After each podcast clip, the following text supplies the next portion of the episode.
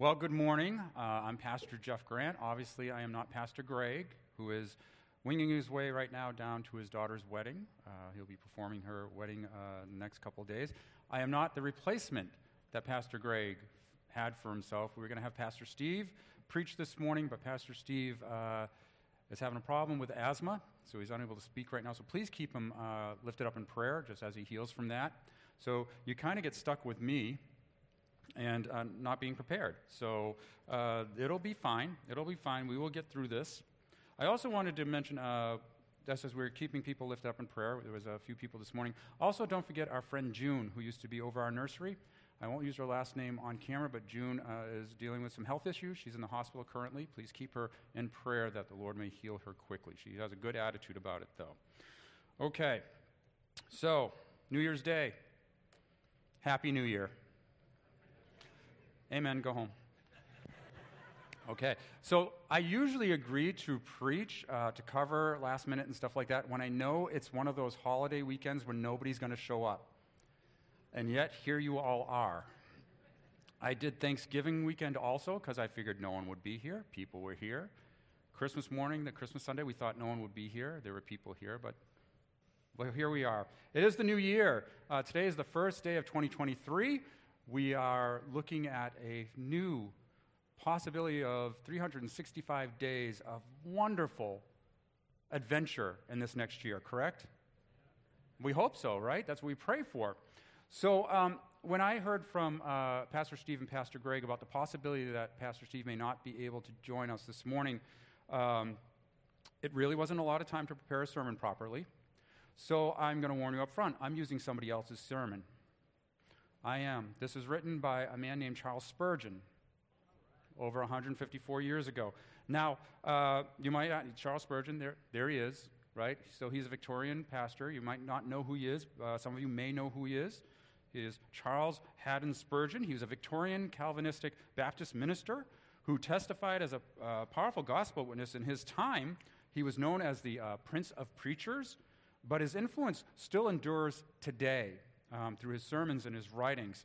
Um, in 1856, he founded uh, uh, a pastor's college in England. It was a free seminary that was designed to uh, help rough and ready ministers sharpen their skills for the ministry. And within the first 20 years of him doing this, uh, his students planted over 53 Baptist churches in London alone, not counting the rest of England or, or mission work, right? Uh, so that it's very exciting. He's, a, it's very, he's a, if you don't know who he is, read up on him, read some of his stuff. Why did I choose this this morning?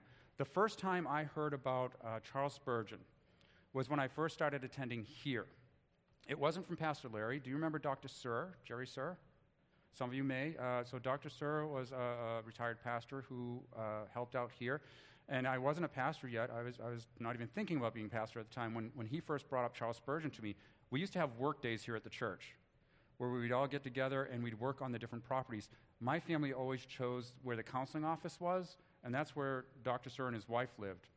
So if you remember Jerry and Marge, Jerry, a uh, very gracious man. Uh, uh, Marge was a taskmaster.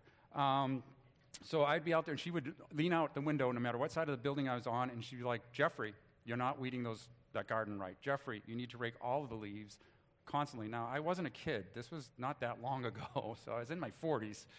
But uh, in talking to Jerry during one of the breaks, he had mentioned Charles Spurgeon in the group that we're talking about. I said, I don't know who that is. And he says, You should really read stuff by him. He has some wonderful things. One of the things he mentioned to me was this sermon I'm going to share with you today. Uh, this was written uh, by Charles Spurgeon. It was delivered by him uh, January 1st, 1885. So it's a, it's a little dated, I did try to um, make the language a little bit more relevant to our time period because, let's be honest, uh, it's hard to follow Victorian English. I, I literally sat there uh, on Friday between the weddings we had um, with my Google app open, looking up words. I'm like, what does this word even mean? Nobody uses this anymore. Uh, so hopefully, I tried to make it a little bit more easily understanding, uh, understandable to us. And like I said, if you have an opportunity, a lot of his writings are wonderful things. My wife and I use his, uh, our favorite is probably his uh, writings, uh, Mornings and Evenings uh, by Spurgeon. We use that as devotional often Uh, I think my wife still uses it every, every day. Uh, but it is just, it's just so, they're just great meditations that span time. Because the Lord's word does not turn up void, right? It doesn't matter whether it was written in 1855 or it's something that's being spoken again today, it won't turn up void. So I'm going to tr- get right into it. I'll do my best to cover what he was teaching, that the Lord was teaching him, that he's trying to teach all of us. There's only one passage we're going to go to today, and that's Revelation 21 5. Revelation 21 5. So we will start there. Revelation is a wonderful book of hope. How many of you avoid Revelation because it scares you? Am I the only one? All right, thank you. There's two others, three others. Sometimes it's frightening, right? As a young person, you don't want to go to that book. It talks about the end times. You don't want to think about the end. You're 25 years old, you're 17 years old, whatever you are, you don't want to think about the end of the world. But as you get a little bit older, you realize this is a wonderful book of hope, of the hope of what the future is actually going to bring for us, the believers in Christ. So, Revelation 21 5. Then he who sat on the throne said, Behold, I make all things new. And he said to me, Write, for these words are true and faithful. So I'm going to break down that one passage, or I'm going to let Charles Spurgeon break it down. I'm just going to use my words. How we are pleased with that which is new. We just had Christmas, right? We love getting presents. Our child's eyes sparkle when they, uh, when they talk of getting a new toy or a new book. And for our short lived human natures, we love whichever the latest thing is, the newest thing, the newest fad, the newest iPhone. In this respect, we're still children, for we eagerly demand the news of the day, and we're all too apt to rush after the many inventions of the hour. I shouldn't wonder, therefore, if the words of, the, of my text should sound like a pleasant song in your ears, but I'm thankful there's a deeper meaning which is even more helpful. The newness which Jesus brings is bright, clear, heavenly, and enduring. We are at this moment especially ready for a new year. Most of us have grown weary with the economy today and the hard times we faced this past year. We're glad to escape from what has been to many of us a 12 month trial. 2022 has become wheezy, croaking, and decrepit in its old age, and we lay it to sleep with a psalm of judgment and mercy. We hope that this newborn year will not be worse than its predecessor, and we pray that it will be a great deal better. At any rate, it's new, and we're encouraged to couple it with the idea of happiness. As most of us said to each other this morning, Happy New Year. We shouldn't, as followers of Christ, be carried away uh, by a childish love of novelty, though. For we worship a God who is ever the same and of whose years there is no end. In some manners, the old is better than the new. There are some things which are already so truly new that it, to change them from anything else would be to lose gold for new dross.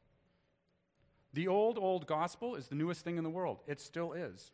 And its very essence, it's forever good news, and to some, new news. And the great matter of truth and godliness, we may safely say there is nothing new under the sun. Yet, there's been so much evil about ourselves and our old nature, so much sin about our life in the old past, so much mischief about our surroundings and the old temptations that we're not distressed by the belief that the old things are passing away. As believers, that's good news. Hope springs up from the first sound of such words as these from the lips of our risen and reigning Lord Behold, I make all things new. It's fitting that things so outworn and defiled should be laid aside and, and better things fill their places. This is the first day of a new year and therefore a solemnly joyous day. Though there's no real difference between it and any other day of the year, but in our minds and thoughts, it's a marked period which we regard as one of the milestones set upon the highway of our lives. It's only in our imagination that there's any close of one year and the beginning of another and yet we treat it as a great fact. Much like the sailors of old who know that the sea bears no actual physical trace of a line at the equator. But they know where it is and they take notice of it and mark it down in their logs as they cross it. But they know it's just a made up line on a map. So we are crossing such a line right now. We have sailed into the year of grace 2023. If Jesus hasn't made you new already, let the new year cause you to think about the great and needful change of putting your faith in Christ as Savior, your Savior. And if the Lord has already begun to make you new, we have, and we somehow and somewhat entered into the new world wherein dwells righteousness. Let's be persuaded by the season to press forward into the center of his new creation, that we may feel the full power of his grace. The words he speaks to us are truly divine. Listen, behold, I make. This is Jesus talking. Behold, I make. Who is the great I? Jesus, right? God. Who but the eternal Son of God? Behold, I make. Who can make but God, the maker of heaven and earth? It's his high prerogative to make or to destroy. Behold, I make all things. What a range of creating power is here. Nothing stands outside that all surrounding circle. Nothing. He makes all things. Behold, I make all things new. What a splendor of almighty goodness shines out upon our souls with those words. Lord, let us consider and enter into this new universe of yours. Let us be newly created with the all things that you write about here, that you talk about. And in us also may others see the marvels of your renewing love. Lord, we, re- we will rejoice and be glad forever in that which you've created. The former troubles are forgotten and are hid from our eyes because of your ancient promise that we find in Isaiah 65, verse 7. Behold, I create new heavens and a new earth, and the former shall not be remembered, nor come into mind. Here is one of the grandest truths that ever fell from the lips of our Savior Jesus Christ Behold, I make all things new. This renewing work has been our, in our Lord's hands from days of old. We're under the, we were under the old covenant, uh, and our first father Adam had broken that covenant, and we were ruined by this fatal, this fatal breach, weren't we? The substance of the old covenant was like this If you will keep my command, you'll live, and your posterity shall live. Your posterity meaning your children, your children's children, and so forth. But if you eat of the tree which I've forbidden you, you're going to die, and your posterity with you. That was the covenant of old, right? This is where we were fo- found, broken in pieces, sorely wounded, even slain by the tremendous fall which destroyed both our paradise and ourselves. When Adam, uh, we died in Adam as to spiritual life, and our death revealed itself in an inward tendency to evil, which reigned in our bodies, right? Which reigned inside of us. We were like Ezekiel's deserted infant, unswallowed and, unswaddled and unwashed, left in our filth to die. But the Son of God passed by and saw us in the greatness of our ruin. In his wondrous love, our Lord Jesus put us under a new covenant, a covenant of which he became the second Adam. A covenant which is this if you, if you shall render perfect obedience and vindicate my justice, then those who are in you shall not perish, but they shall live because you live. Now, our Lord Jesus has fulfilled his portion of the covenant, and the compact stands as a bond of pure promise without condition or risk. Those who are participants in that covenant cannot invalidate it, for it never actually depended on them, now did it, but only upon He who is their representative before God, and that is Jesus Christ. Of Jesus, the demand was made, and He met it. By him, man's side of the covenant was undertaken and fulfilled, and now no condition remains. It's solely made up of promises which are unconditional and sure to all believers. Today, believers are not under the covenant of, if you do this, you shall live, but under the new covenant which says, their sins and their iniquities I will remember no more. It's not now do and live, but it's live and do. We don't think of merit or reward, but we think of the free grace producing holy practice as a result of gratitude to what the Lord Christ has done for us. What law couldn't do, grace has accomplished.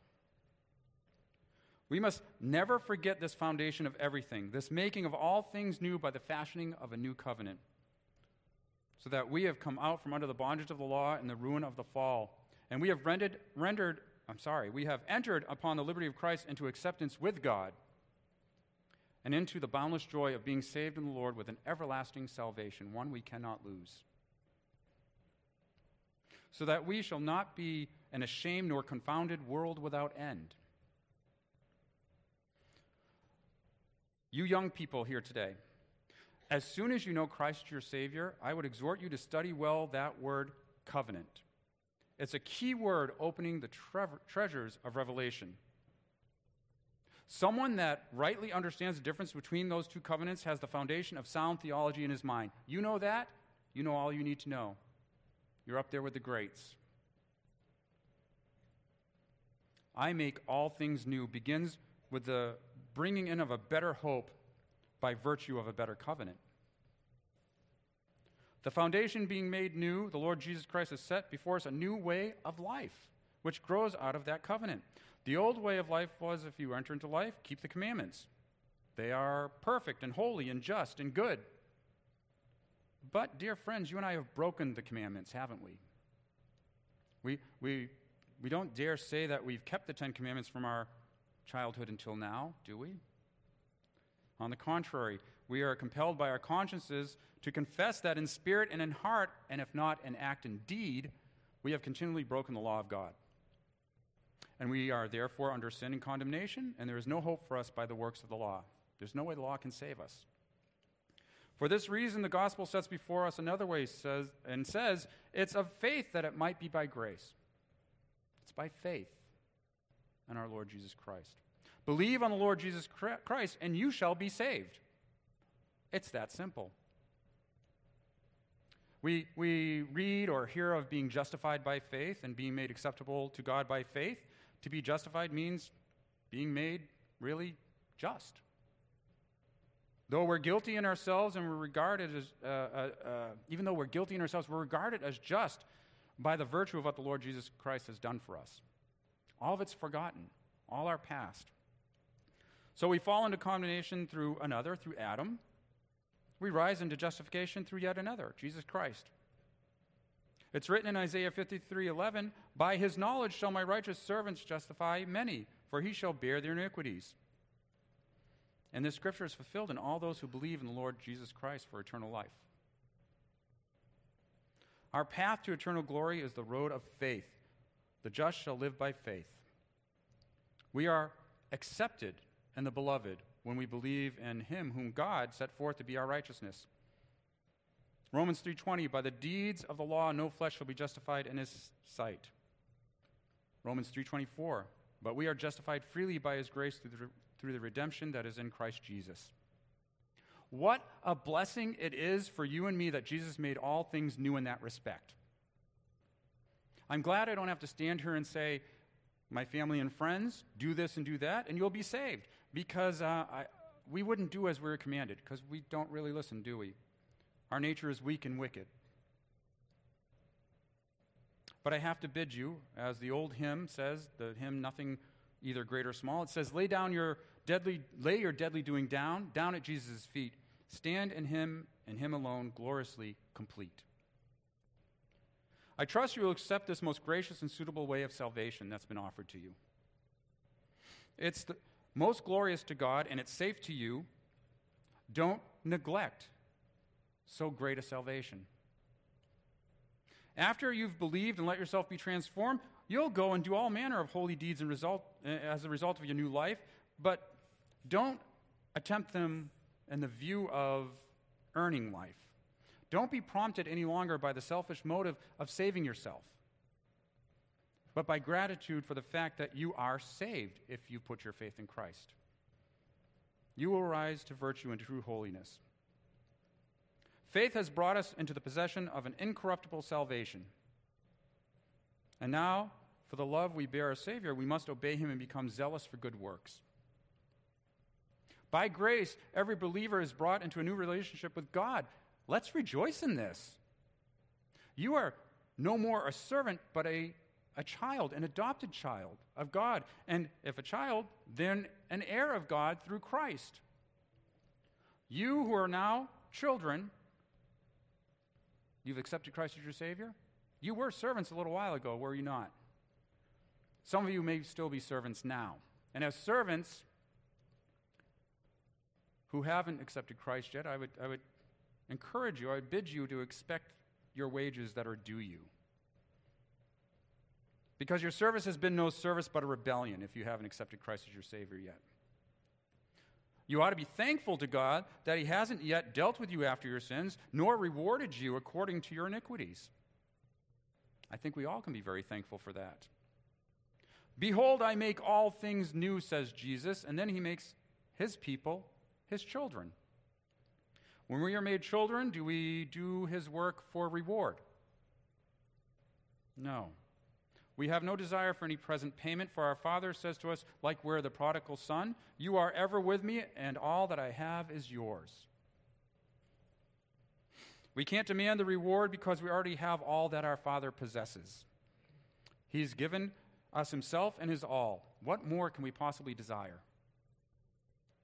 He will never drive us from His house. Never has our great Father disowned one of His children. It can't be. His loving heart is too much bound up in his own adopted ones.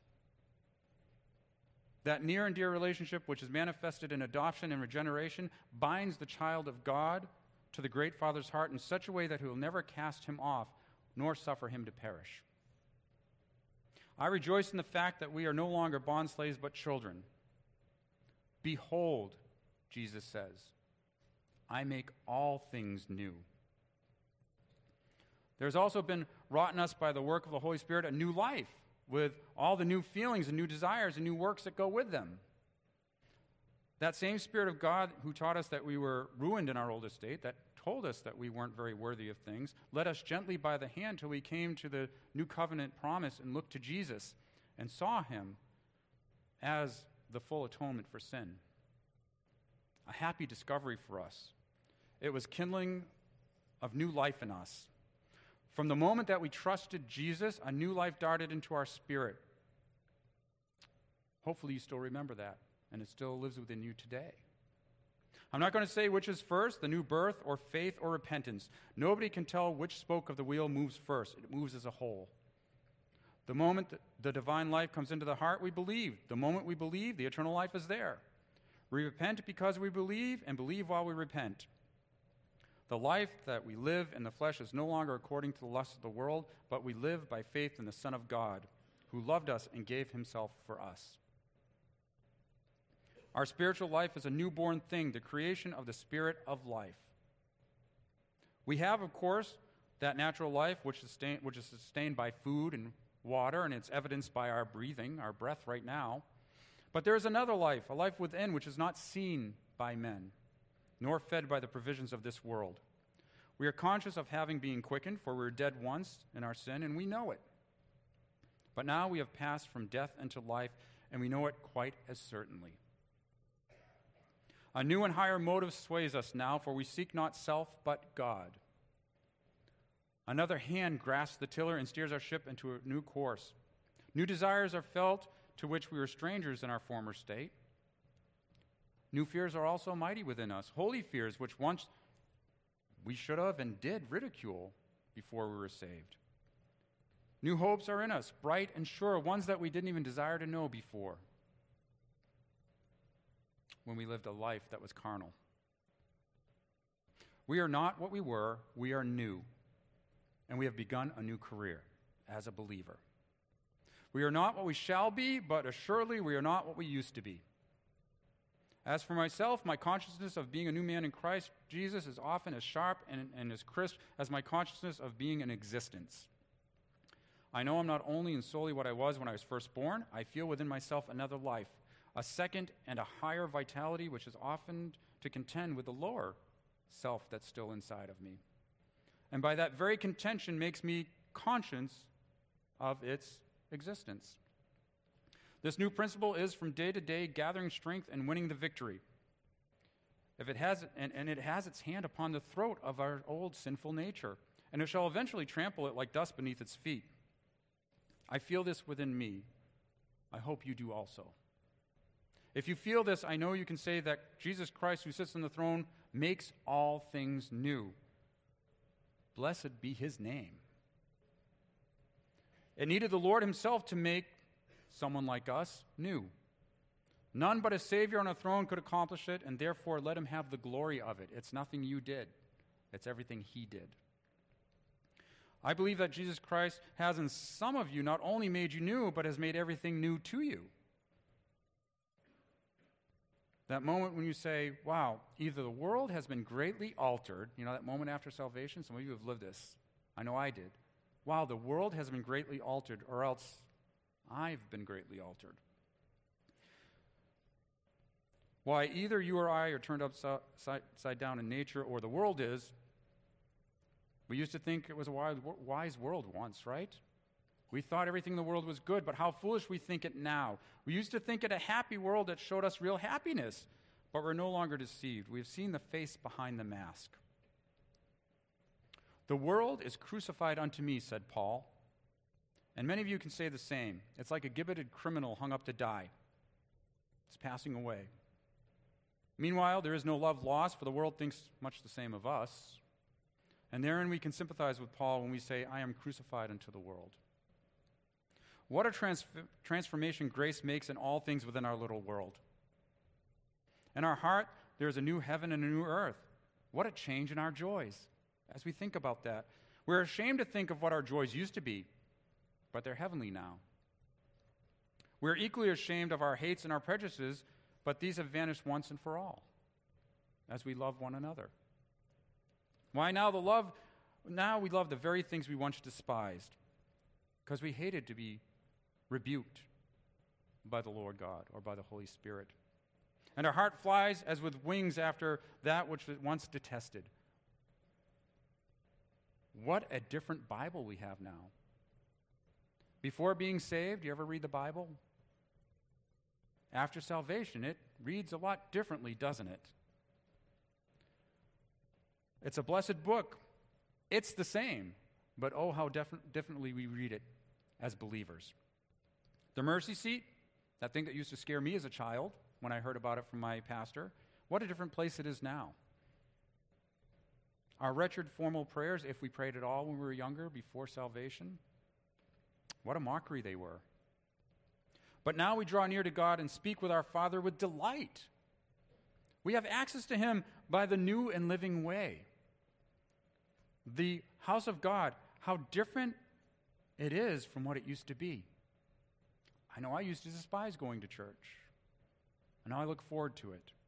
We love to be found within its walls. We feel delighted to join in the praises of the Lord. Hallelujah, glory be to our Redeemer's name. Why shouldn't we lift up our voices in praise? We should, and we will. That's what you do when you sing the hymns, the songs. He has put a new song into our mouths, and we must sing it. The mountains and the hills break forth before us into singing, and we cannot be dumb. Praise and our new delight. Let's baptize the new year into a sea of it. The process which we have roughly described as taking place in ourselves is in other forms going on in this world. The whole creation is engaged in a painful effort as we speak. All time is groaning. Providence is working. Grace is striving, all for one end the bringing forth of a new and better age. It's coming. It is coming. John didn't write in vain in Revelations 21. In verses 1 through 5, he says, And I saw a new heaven and a new earth, for the first heaven and the first earth were passed away, and there was no more sea. And I, John, saw the holy city, New Jerusalem, coming down from God out of heaven, prepared as a bride adorned for her husband. And I heard a great voice out of heaven saying, Behold, the tabernacle of God is with men, and he will dwell with them. And they shall be his people, and God himself shall be with them and be their God. And God shall wipe away all tears from their eyes, and there shall be no more death, neither sorrow nor crying. Neither shall there be any more pain, for the former things are passed away. And he that sat upon the throne said, Behold, I make all things new. And he said unto me, Write, for these words are true and faithful. What a prospect does all this open up to us as a believer? Our future is glorious. Many of you are probably like sitting there like 2022, I'm glad it's done, and I'm not looking forward to 2023, but our future is glorious. Let's not let our present be gloomy. It should be joyful. In the text, there is an earnest call for us to consider this work of our Lord. He said, Behold, I make all things. why should he call upon us to behold it? I think that the Lord Jesus especially calls us to consider this that we may, according to our condition, profit from it. First, if the Lord Jesus makes all things new, then a new birth is possible to you, my friends. Though you may have come here in a wrong state of heart with your sins upon you and a prisoner of your sin, there is enough of a light in your soul for you to know that you are in darkness. You are saying to yourself, Oh, that I could reach to better things. I hear how these people of God cry hallelujah at what Christ has done for them. Can he do the same for me? Listen, there is nothing so old that he can't make it new. Nothing so fixed and habitual that he can't change it. Don't you know that the Spirit of God has regenerated men and women further gone into sin than you? Never think you're the only one. They have been as deeply sunken in sin and, and as hardened by habit as you could ever be. And then they thought themselves given up to despair, as you might think yourself to be. Yet the Spirit of God carried out the will of the Lord Christ and made them new. Why should He not make you new? Let every thief know that the dying thief entered heaven by faith in Jesus. Let everyone that has been a great transgressor remember how Manasseh received a new heart and repented of his evil deeds. Let everyone who has left the paths of purity remember how the woman that was a sinner loved much because much had been forgiven her. I can't doubt the possibility of your salvation, my dear friend, whenever I think of my own. If I can be saved, certainly you can. The grace of God, how it can tame us, how it can turn us. With no bit or bridle, but with blessed tenderness, it turns us according to its pleasure. It can turn you if it has not done so already.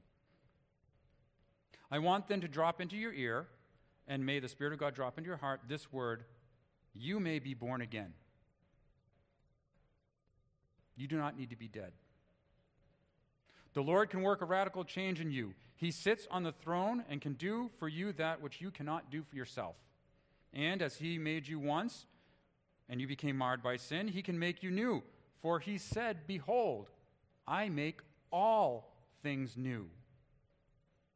Friends, the Lord Jesus is able to take your life entirely and make it new. We have seen many transformed into new parents and to new children. We have seen men become new husbands and women become new wives. They are the same people, and yet not the same. Grace works a very deep, striking, and lasting change. Ask those who um, live or have had to live with converted people whether the trans- transformation has not been marvelous. Christ makes new servants, new masters, new friends, new brothers and sisters. The Lord can so change us that we scarcely know ourselves anymore. There is no absolute necessity that you should always go downward into evil till you descend into hell. That does not have to happen. There's a hand that can lift you up in the opposite direction. Think of Niagara, Falls and its descent as it falls down. What if all of a sudden it started to fall up? That'd be quite a thing to see, right? But God could do that if He wanted to. He can reverse the course of fallen nature anywhere, and He can make you act as a new child of His. He can stay the tide of your raging passion. He can make you, who were like a devil, become an angel of God. For He speaks from the throne of His ma- eternal majesty, saying, Behold, I make all things new. Lay yourself down at His feet and ask Him to make you new. If you have been all your lifetime in bondage, you don't need to remain there any longer. For there is in Jesus the power to make all things new and to lift you into new delights. It will seem to be a, a deadlift to you, but within the power of that pierced hand to lift you right out of doubt and fear, despondency, and spiritual lethargy and weakness, and just to make you now, from this day forward, strong in the Lord and in the power of his might. So that's not the entirety of Charles Spurgeon's sermon from that first day of the year in 1855. I cut it down quite a bit because he speaks directly to his family. So it wouldn't be appropriate for me to put that here. So I'm going to speak directly to my family here. We are starting a new year. This is the first day. What a joyous and glorious thought. We deal with tough times, we deal with tough things. We don't have money, we don't have health, we don't have the people around us that we used to have, we don't have the same music that used to be around. What happened to 80s music? Now it's classic. I don't get that. That was good music, most of it. And then people pointed out and show me it's not good music. Okay, whatever. We always look back. Let's stop looking back and start looking forward. Let's stop being people who sit around in misery looking at the doom and gloom that's coming. And when we think of what Revelation's talking about, we think of, oh, that's just more doom and gloom. No, that's a promise. My family, that's a promise. This is the future we have. If you are sitting here today and you've accepted Christ as your Savior, this is our future. We have an eternal life.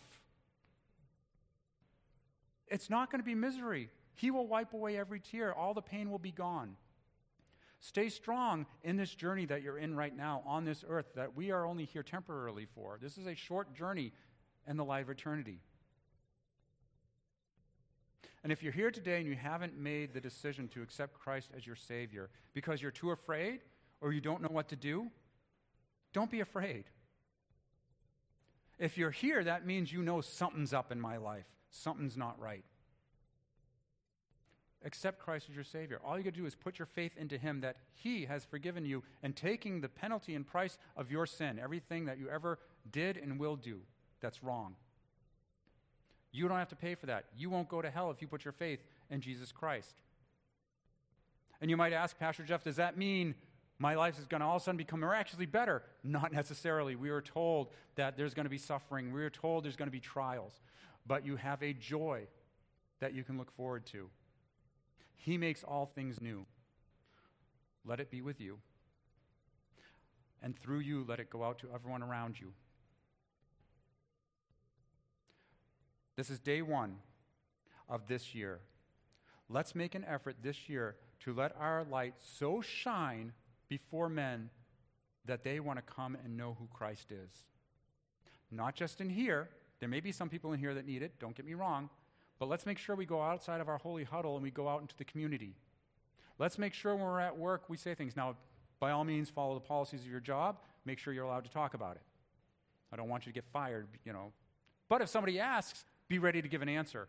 And you're like, but I'm not a theologian. Hello, did you not hear what Charles Spurgeon said? If you understand the difference between the Old Covenant and the New Covenant, the Old Covenant being the law, the Old Covenant being what God had with Adam, that's been replaced by the covenant of the blood of Christ.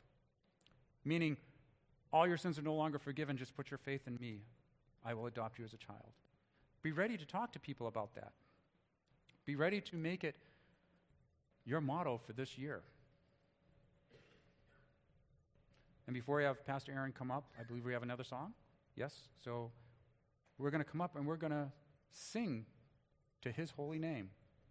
Let's go before the Lord in prayer and ask him to prepare us for this year. Let's pray.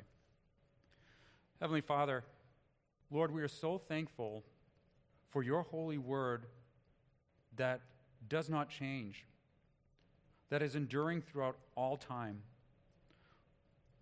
Lord, we ask as we continue throughout this year, here being the first day, that you work in every single one of our hearts to strengthen us and to remind us who you are, that we can look to you and see the joy that we have in being your child. And we allow it to transform our life this year, Lord minute by minute, hour by hour, day by day. Allow us to become the light you have called us to become, Lord.